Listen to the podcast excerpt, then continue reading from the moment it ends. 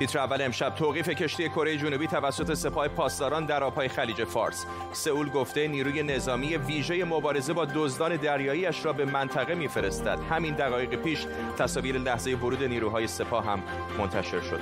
ارتش ایالات متحده ناو هواپیمابرش را دوباره راهی آبهای نزدیک ایران کرده. پنتاگون گفته ناو نیمیتس به خاطر تهدیدهای اخیر ایران در خلیج فارس میماند و شروع غنیسازی 20 درصدی اورانیوم در ایران. اتحادیه اروپا گفته انحراف جدی از تعهدات برجامی است. نتانیاهو گفته اجازه ساخت بمب اتمی را به ایران نمی‌دهد. به تیتر اول خوش آمدید.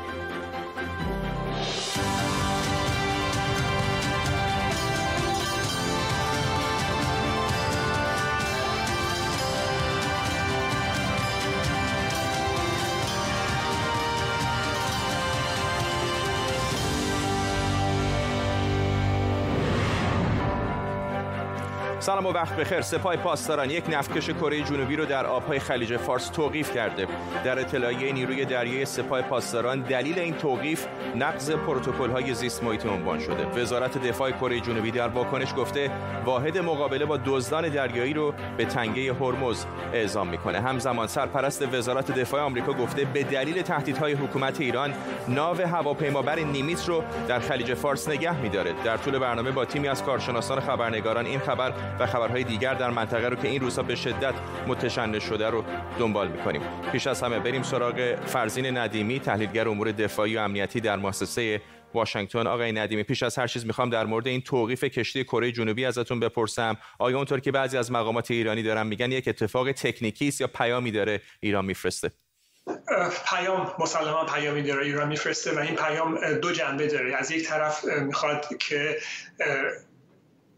اعتلاف های دریایی منطقه رو به چالش بکشه و اونا رو کم توان و بی قدرت جلوه بده و از طرف دیگه می‌خواد به هیئت کره جنوبی که قراره با ایران در مورد بدهی کره جنوبی بدهی 7 میلیارد دلاری کره جنوبی مذاکره بکنن به نوعی گروکشی بکنه و از یک از این امتیاز برای گرفتن امتیاز از از کره جنوبی استفاده بکنه.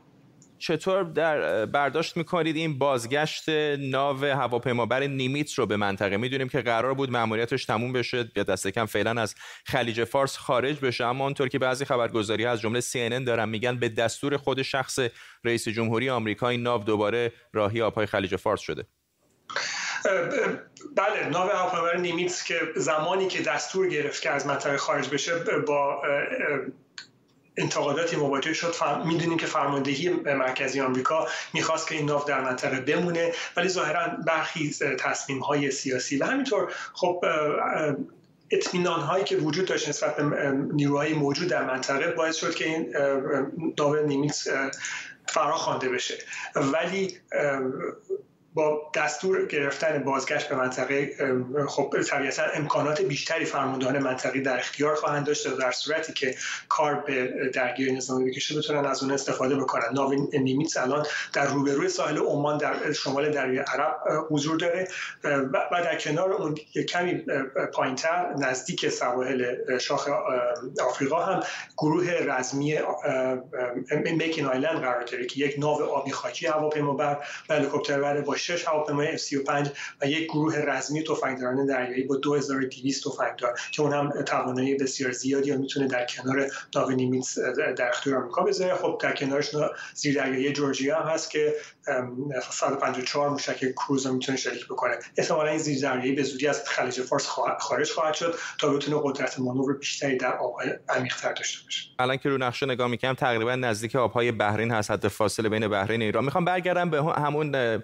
کشتی کره جنوبی آقای ندیمی. به حال کشتی های زیادی بودن که در این سالهای اخیر نیروهای سپاه پاسداران جمهوری اسلامی در آبهای بین المللی آنطور که غربی ها میگن در آبهای نزدیک به ایران که مقامات ایران میگن توقیف شدن. اما کره جنوبی که از اون کشورهایی بوده که علیرغم اینکه به حال متحد آمریکاست ولی با ایران تنش خاصی نداشته. شریک تجاری ایران بوده. و الان هم دارن میگن که نیروهای ویژه دزدان دریاییشون رو دارن میفرستن. در واقع یه جوری دارن شاید به طور غیر مستقیم میگن که سپاه پاسداران در واقع دزدان دریایی هستند فکر می‌کنین این چه خواهد کرد با روابط تهران و سئول؟ خب روابط تهران سئول اخیرا چندان خوب نبوده به خاطر همین موضوع پولایی که ایران طلب داشته از کره جنوبی و مسئله فروش نفت و خب ببینید وقتی که سپاه پاسدارانی اقدام انجام میده در این در درست در شرایطی که قرار مذاکرات با کره جنوبی برگزار بشه طبیعتا برداشت هایی خواهد شد و اگه خاطرتون باشه سال 2019 در تابستون 2019 زمانی که نخست وزیر ژاپن در ایران حضور داشت همون موقع ایران یک نفتکشی که تحت مالکیت ژاپن بود و ضبط می‌کنه. این یکی از تاکتیک های شناخته شده ایرانه که از گروگانگیری برای دست بالا پیدا کردن در مذاکرات استفاده بکنه. خب طبیعتا نیروهای ضد دوزی دریایی کره جنوبی در منطقه دریای عرب. وقتی که احساس بکنن دستور بگیرن که از کشتی های کره جنوبی در منطقه تنگی هرمز و دریای عمان باید محافظت بکنن مسیرشون رو عوض می‌کنن و بیشتر به سمت شمال میان. مناطقی که در حالت عادی امتر هستش کمتر دوزان دریایی حضور دارن ولی خب رفتارهای نیروی دریایی سپاه به در, در این شرایط بحرانی نمیشه پیش بینی کرد. و بنابراین این تصمیم رو گرفته کره جنوبی که شاید از دور یا از نزدیک کشتی خودش رو اسکورت بکنه. ممنونم از شما. فرزین ندیمی در واشنگتن دی سی. ایران فرایند تولید اورانیوم با غنای 20 درصد رو شروع کرده. اتحادیه اروپا هم در پاسخ به ایران اینترنشنال گفته که غنیسازی 20 درصدی انحراف جدی از تعهدات برجامیه. بنیامین نتانیاهو نخست وزیر اسرائیل هم به این خبر واکنش نشون داده و گفته اسرائیل به ایران اجازه نمیده که سلاح‌های هسته‌ای بسازه. همکارانم احمد سمدی از برلین آلمان و بابک اساقی از تل به ما پیوستن. با احمد شروع می‌کنم در آلمان از تازه ترین واکنش‌های اروپایی بگو.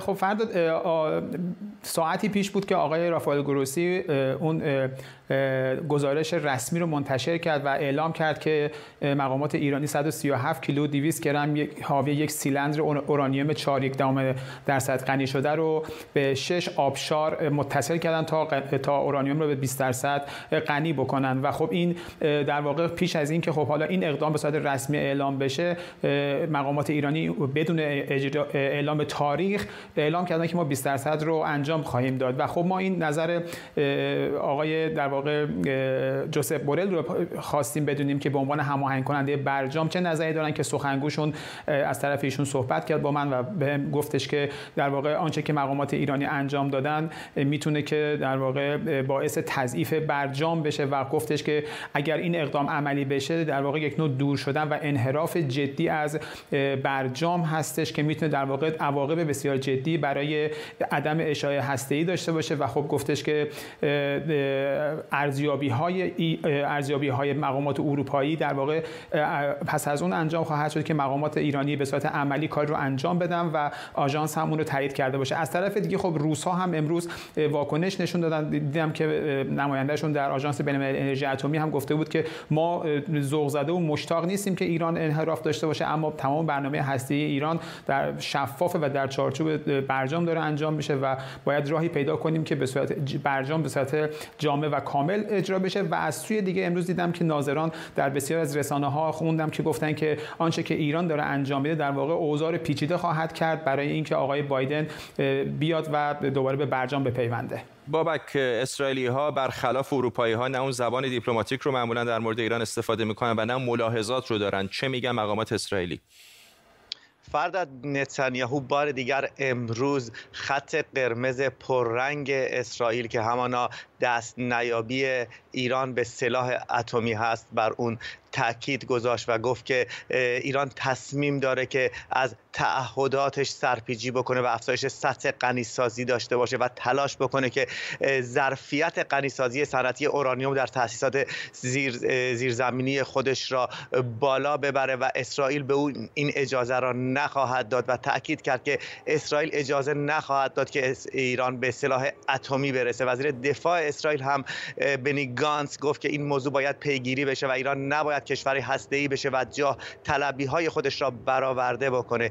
یک مقام ارشد امنیتی به نشریه گلوبوز اسرائیل گفت که باید به اظهارات ایران چه در مورد تاریخ و محل غنیسازی و چه در سطح اون تردید داشت.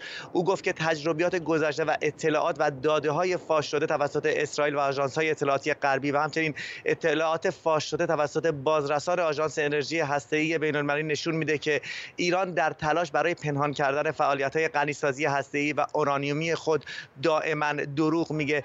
در هر صورت فرداد اسرائیل در هفته های گذشته در چهار جبهه در جنگ با ایران هست. مقابله با احتمال انتقام گیری به خاطر کشته شدن فخری زاده استقرار ایران در سوریه انتقال اسلحه به حزب الله جنگ های سایبری و در نهایت برنامه هسته ای ایران.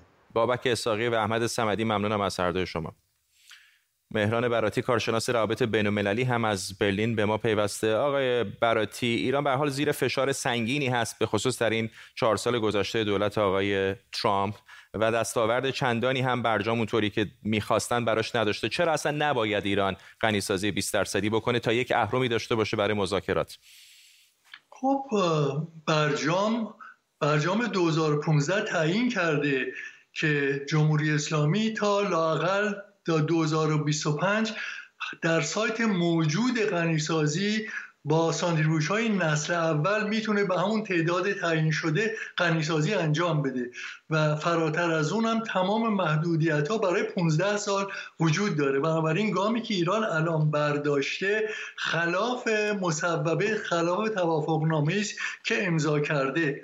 خب ما دلایل این رو هنوز دقیق نمی‌دونیم. چرا؟ چون تا همین هفته پیش دولت اعتراض داشت به مصوبه مجلس و می‌گفت اصلا دولت منابع مالی لازم رو برای غنیسازی 20 درصدی در اختیار نداره. الان به نظر می‌رسه یک تصمیم سیاسی گرفته شده. دیگه ربطی به اون که مجلس تصویب کرده نداره. دولت می‌خواد در زمینه دیپلماسی و مذاکرات آینده یه برگ برنده ای در دست که این برگ بازنده است در حقیقت به نظر من.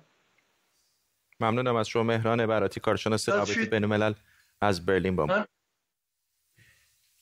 در آمریکا در این آخرین روزهای دولت فعلی تنش سیاسی فروکش نکرده. نگاه دموکراتها و جمهوری خواهان به ایالت جورجیا دوخته شده. جایی که سرنوشت دو کرسی سناش می‌تونه توازن قدرت رو به نفع یکی از دو حزب اصلی آمریکا تغییر بده. ترامپ و بایدن هم هر دو به این ایالت رفتن تا از نامزدهای هم حزبشون حمایت کنند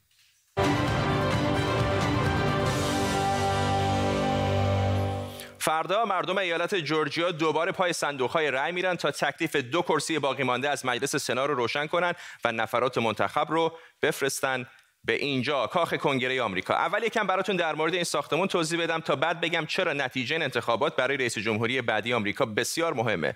بهش ساختمون کاپیتال هم میگن. 227 سال از روزی که جورج واشنگتن اولین سنگ بنای کاخ کنگره رو اینجا یعنی گوشه جنوب شرقی این ساختمون قرار داد میگذره. کاخ کنگره آمریکا در واقع جایگاه دائمی کنگره ایالات متحده آمریکاست و همینطور بخش قانونگذاری در حکومت فدرال ایالات متحده نشسته خودش رو همینجا برگزار می‌کنه. دو تا بال داره قسمت جنوبی که مجلس نمایندگان همینی که نانسی پولوسی الان رئیسشه و در بال شمالی مجلس سنای ایالات متحده آمریکا قرار داره. درست همون جایی که جمهوری خواه و دموکرات برای دو کرسی باقی مونده ایالت جورجیا دارن با هم رقابت می‌کنن. این وضعیت فعلی مجلس سناست. می‌بینید که 50 تا نماینده جمهوری خواه به سنا فرستادن و دموکرات ها 48 تا. تا اینجای کار 50 48 به سود دموکرات هاست. دو تا از این 48 تا نماینده که ما آبیشون کردیم البته نماینده های مستقل هستند که خب کم و بیش متمایل به سیاست های دموکرات ها هستند. حالا اگر جمهوری خواه حتی یکی از این کرسی ها رو ببرن اکثریت به جمهوری خواه می‌رسه. مثلا اگر فرض رو بر این بذاریم که بایدن بخواد تحریم های ایران رو برداره اون موقع وقتی که رئیس جمهوری خواهان اکثریت رو داشته باشن می‌تونن در مجلس سنا متوقفش کنن. این تندیس هم که این گوشه می‌بینید از سال 1863 روی این گنبد وایستاده. بهش تندیس آزادی میگن. تندیس آزادی البته ربطی به اون مجسمه آزادی مشهور که در بندر نیویورک نصب شده. نداره. برگردیم سر مجلس سنا حالا اگه دو کرسی باقی مونده رو دموکرات ها ببرن پنجاه پنجاه مساوی میشن و در شرایط مساوی فصل الخطاب معاون رئیس جمهوری آمریکاست. یعنی اگر در شرایط خاص برای تصویب قانونی تعداد رأی ها 50 50 بشه این کامیلا هریس معاون بایدنه که حرف نهایی رو می‌زنه. پس در واقع اگر دموکرات این دو کرسی رو ببرن نتیجه 50 50 مساوی ولی به نفع دموکرات میشه. اینم بگم که در کل 100 عضو در مجلس سنا وجود داره که هر ایالتی هم فارغ از بزرگی یا کوچکیش دو نماینده در سنا داره که به طور مستقیم به دست شهروندان آمریکایی انتخاب میشه. بذارید یه نگاهی بکنیم به نماینده هایی که دارن با هم رقابت می‌کنن. دیوید پوردو از حزب جمهوری خواه با جان آسوف که سابقا خبرنگار بوده و 33 سال است. دیوید پوردو به خاطر معاملات سهام چند میلیون دلاری که در دوران خدمتش توی سنا زیر نظر اون بوده مورد بازرسی قرار گرفته. احتمال برد کدومشون بیشتره؟ می‌بینید که جان آسوف فقط با اختلاف یک و هشت دهم درصد از پردو پیشتازه 49 و دو دهم به 47 و 4 دهم. رقابت نزدیکتر از اونه که بشه واقعا برنده رو از الان حد زد و رقابت برای کرسی دوم بین رافائل وارناک دموکرات با کلی لوفلر جمهوری خواه یه سناتور رنگین پوست با یه تاجر میلیاردر. اگر وارناک ببره اولین سناتور سیاه جورجیاست که وارد مجلس سنای ایالات متحده آمریکا میشه. این نتایج آخری نظرسنجی هاست. می‌بینید که اینجا هم دموکرات ها جلوان. وارناک با اختلاف دو دو دهم درصد از کلی لوفلر پیشتازه اما دو درصد اینقدر اختلاف کمیه که شاید اصلا اشتباه آماری باشه و این یعنی هر کسی می‌تونه برنده این انتخابات باشه. پس باید منتظر نتایج بود که احتمالا توی یکی دو روز آینده اعلام میشه. درسته که نظرسنجی ها میگن احتمال برد هر دو کاندید دموکرات بیشتره. اما از طرف آمارها خیلی خیلی به هم نزدیکن و از طرف دیگه 20 ساله که هیچ دموکراتی توی ایالت جورجیا به مجلس سنا را پیدا نکرده. باید نشست و دید دو تا صندلی خالی بال شمالی کاخ کنگره آمریکا آبی میشن یا قرمز.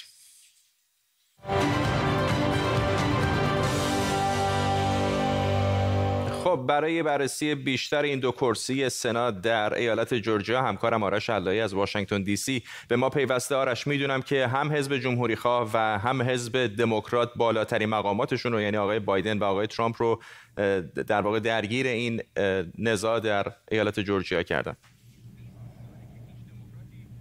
همینطوره. این پرهزینه ترین و پرولخرج ترین انتخابات هر کرسی مجلسی در کل دنیا بوده تا حالا. فقط از نوامبر ششم نوامبر که در واقع انتخابات سنا در جورجیا به دور دوم رفت. حالا فقط نیم میلیارد دلار این چهار نفر خرج تبلیغات تلویزیونی کردن. قبل از اون هم تقریبا همین مقدار خرج کرده بودن. کمپیناشون دو برابر این تقریبا خرج کردن. و میشه گفت چهار تا دونه نماینده الان دو میلیارد دلار خرج کردن برای اینکه دو کرسی سنا رو به دست برن نشون دهنده اهمیت بسیار زیادی که این دو تا کرسی برای هر دو حزب داره. الان آمارهایی که فعلا در اومده به خاطر اینکه دوران پسا کروناست و نحوه رأیگیری اینجوری شده که خیلی از رأی دهندگان می‌تونن از طریق پستی این رأی ها رو بفرستن. بنابراین ما یه سری از رأی ها رو داریم می‌بینیم که داره خونده میشه. فعلا دموکرات ها جلو اند یک روز مانده به انتهای مهلت رأی دادن. ولی امروز آقای ترامپ در جورجیا خواهد بود و اونجا قراره که در گرد همایی سیاسی بزرگ در حمایت از این دوتا نامزد جمهوری خواه یعنی خانم لافلر و آقای پردو صحبت کنه. کارشناسا میگن اگر آقای ترامپ امروز این گرد همایی رو به این بگذرونه که فقط دوباره راجع به انتخاب خودش و اینکه انتخاب انتخابات ریاست جمهوری تقلب درش صورت گرفته و از دست ایشون خارج شده و اینکه جمهوری خواهان قدرتی ندارن صحبت بکنه این باعث سست شدن اعتقاد جمهوری خواهانی میشه که امیدوارن بتونن با رأی دادن در این انتخابات حداقل مجلس سنا رو در دست خودشون نگه دارن. اما اگر آقای ترامپ امروز وقت خودش رو کارشناسا میگن بیشتر بذاره برای اینکه این دوتا کاندیدا رو بالا ببره و از طرفدارانش بخواد جدای از اون چیزایی که راجع به انتخابات ریاست جمهوری دارن فکر می‌کنن و میگن. بیان و حمایت خودشون رو بذارن پشت این دو تا نماینده جمهوری خواه. اون وقت شانس این وجود داره که جمهوری خواه بخوان اکثریت خودشون رو حفظ کنن. اینم من بگم حتی در صورت پنجاه پنجاه شدن مجلس سنا گرایش های بعضی از این سناتورها مخصوصا اگر این دو سناتور از حزب دموکرات انتخاب بشن به خاطر فشارهایی که از طرف رأی دهندگانشون دارن به این صورت نخواهد بود که بتونن راجع به همه چیز با حزب دموکرات موافقت کنن. ممنونم از تو علیه خبرنگار ما در واشنگتن دی سی. بریم به ایران کیوان اماموردی متهم تجاوز سریالی به دختران به فساد فل ارز متهم شده. بخشی از پرونده برای رسیدگی به اتهام فساد فل ارز به دادگاه انقلاب و بخش دیگری برای رسیدگی به اتهام تجاوز به عنف به دادگاه کیفری یک استان تهران فرستاده میشه. قاضی پرونده بهاره چشبرا که به دختر آبادانی معروف شده برای مهدی کاظمی مامور حراست پالشگاه آبادان و زارب پرونده به دلیل نداشتن ادله کافی حکم تبرئه صادر کرده ولی برای خانم چشبرا به اتهام ورود به عنف ایراد ضرب و و حریق عمدی قرار جلب صادر کرده. البته ساعتی پیش دادستان آبادان خبر تبرئه مهدی کاظمی رو رد کرده و گفته برای متهمان این پرونده قرار جلب به دادرسی صادر شده. حدود دو ماه و نیم پیش بود که ویدئویی در فضای مجازی منتشر شد از ضرب و جرح و تعرض به دختری در آبادان که واکنش های زیادی رو هم به همراه داشت. بالاخره بعد از سالها کشمکش بین دولت مجلس و قوه قضاییه در ایران دولت لایحه منع خشونت علیه زنان رو تصویب کرد. عنوان این لایحه حفظ کرامت و حمایت از زنان در برابر خشونت که البته برای اینکه جنبه قانونی و اجرایی پیدا بکنه باید به تصویب مجلس هم برسه. سمانه سوادی حقوقدان و فعال حقوق زنان از برایتون به ما پیوسته. خانم سوادی یک مقدار در مورد این لایحه به ما بگید. هرچند می‌دونیم که هنوز به تصویب نهایی در مجلس نرسیده. سلام فرداد همونطور که گفتی این لایحه سالها بین مجلس قوه قضایی دولت و البته طرفین مشورت در قوم در حال رفت و آمد بود. بارها به بنبست خورد و هر بار می‌خواست از این بنبست ها خارج بشه ناگزیر بود تغییراتی رو بده دگردیسی های درش رخ داد و در واقع لایحه‌ای که الان تصویب شده متاسفانه با فلسفی وجودی و با اون ماهیت وجودی خودش فرسنگ ها فاصله داره. اون لایحه‌ای که خانم ملاوردی و تیمشون تدوین کرده بودن که باید گفت از استانداردهای خوبی هم برخوردار بود در طی این سالها موادی بهش اضافه شده و موادی ازش کم شده. متاسفانه مواد درخشانی ازش حذف شده. اون مواد مربوط به کلیات خشونت علیه زنان بود مصادیق خشونت جنسی اقتصادی روانی اینها کاملا شفاف و مشخص شده بود که کامل در این لایحه حذف شده تجاوز در بستر زناشویی برای اولین بار جرمنگاری شده بود که متاسفانه اون هم حذف شده و همچنان در کشور ما خشونت در بستر زناشویی جرم محسوب نمیشه. یک سری مکانیزم های آموزشی و حمایتی از جمله گسترش خانه های امن پیش بینی شده بود. که اونها هم متاسفانه حذف شدن. باید حواسمون باشه که در چه بستری داریم در مورد تصویب این لایحه صحبت می‌کنیم. در بستری که زهرا آیت اللهی در روزنامه کیهان یادداشتی نوشت با این عنوان که این لایحه لایحه حمایت از زنان عفیفه نیست بلکه حمایت از روسپیان است. توی یک همچین شرایطی متاسفانه برخی از خشونت ها علیه زنان قانونی شده. به عنوان مثال این ماده اضافه شده که کسانی که زنان را به کشف حجاب تشویق بکنن مجرم هستند کسانی که زنان را به اعمال منافی افت تشویق بکنن مجرم شناخته شدن. و این در واقع بازتابش رو در نامش هم نشون میده. نام این لایحه منع خشونت علیه زنان بوده. اما الان حفظ کرامت به نظر می‌رسه با حفظ حجاب و امثال هم اضافه شده.